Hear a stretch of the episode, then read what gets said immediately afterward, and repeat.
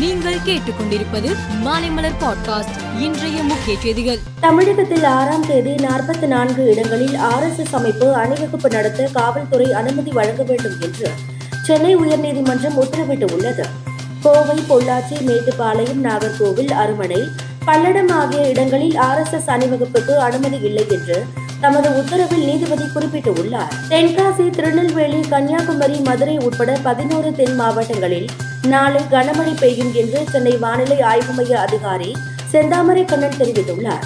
மேலும் ஆறாம் தேதி செங்கல்பட்டு கடலூர் விழுப்புரம் தஞ்சாவூர் திருவாரூர் நாகப்பட்டினம் மயிலாடுதுறை மற்றும் தென் மாவட்டங்களில் கனமழை பெய்யும் என்றும் அவர் கூறியுள்ளார். சென்னையில் கடந்த நான்கு நாட்களில் மழைநீர் தேக்கம் மரம் விழுந்தது தொடர்பாக மொத்தம் ஆயிரத்து நானூற்று அறுபத்து நான்கு புகார்கள் பொதுமக்களிடம் பெறப்பட்டு உடனடி நடவடிக்கை எடுக்கப்பட்டுள்ளதாக சென்னை மாநகராட்சி தெரிவித்துள்ளது. கீழே விழுந்த மரங்கள் உடனடியாக அகற்றப்பட்டதுடன் மழைநீர் தேங்கிய பகுதியில் இருந்து வெளியேற்றப்பட்டதாகவும் கூறப்பட்டு உள்ளது தமிழகத்தில் சொத்து வரி மின் கட்டணம் உயர்வை தொடர்ந்து தற்போது பால் விலை உயர்த்தப்பட்டு உள்ளதால் இதுதான் திமுக ஆட்சியின் செயல்பாடுகள் என தமாக தலைவர் ஜி கே வாசன் தெரிவித்துள்ளார். தமிழக அரசு ஆவின் பால் விலையை உடனடியாக திரும்ப பெற முன்வர வேண்டும் என்றும் அவர் வலியுறுத்தியுள்ளார். தமிழகத்தில் எம்பிபிஎஸ் படிப்புக்கு தனியார் மருத்துவக் கல்லூரிகளில் மூன்று லட்சம் முதல் எட்டு லட்சம் வரை கூடுதலாக செலுத்த வேண்டும் என்று மாணவர்கள் நிர்பந்திக்கப்படுவதாக தமிழக காங்கிரஸ் தலைவர் கே எஸ் அழகிரி தெரிவித்துள்ளார். தமிழக அரசு குழு நிர்ணயித்த கட்டணத்தை சுயநிதி மற்றும் நிகர்நிலை பல்கலைக்கழகங்கள் வசூலிக்கின்றனவா என்பதை அரசு கண்காணிக்க வேண்டும் என்றும் அவர் குறிப்பிட்டுள்ளார். குஜராத் மாநில சட்டசபை தேர்தலில் போட்டியிடும் ஆம் ஆத்மி கட்சியின் முதல்வர் வேட்பாளராக இஸ்தன் காட்வி அறிவிக்கப்பட்டுள்ளார்.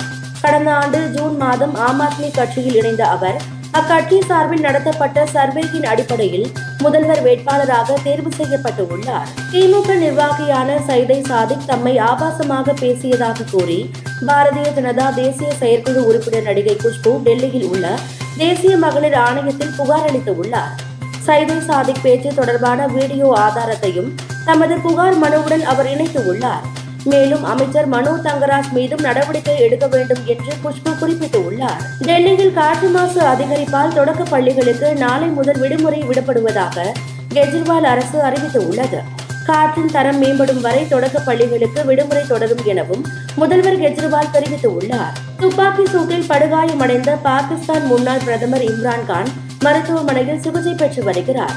இந்நிலையில் இறைவன் அருளால் தமக்கு இன்னொரு வாழ்க்கை கிடைத்து உள்ளதாகவும் மீண்டும் வலிமையுடன் போராடுவேன் என்றும் அவர் கூறியுள்ளார். டி டுவெண்டி உலகக்கோப்பை கிரிக்கெட்டில் இன்று நடைபெற்ற ஆட்டம் ஒன்றில் அயர்லாந்தை நியூசிலாந்து முப்பத்து ஐந்து ரன் வித்தியாசத்தில் வீழ்த்தியது. இந்த வெற்றி மூலம் நியூசிலாந்து அணி அரையிறுதிக்கு செல்லும் வாய்ப்பை உறுதி செய்துள்ளது. தென்கொரியாவில் நடைபெற்ற ஆசிய ஸ்குவாஷ் சாம்பியன்ஷிப் போட்டி ஆடவர் பிரிவு இறுதி சுற்றில் சௌரவ் கோஷல் தலைமையிலான இந்திய அணி இரண்டுக்கு பூஜ்ஜியம் என குவைத் அணியை வீழ்த்தியது. இந்த வெற்றியின் மூலம் முதல் முறையாக இந்திய அணி தங்கம் வென்றது. இந்திய மகளிர் அணி அரையிறுதியில் மலேசியாவிடம் தோல்வி அடைந்ததால் வெண்கலப் பதக்கம் கிடைத்தது. மேலும் செய்திகளுக்கு மாலை மலர் பாட்காஸ்டை பாருங்கள்.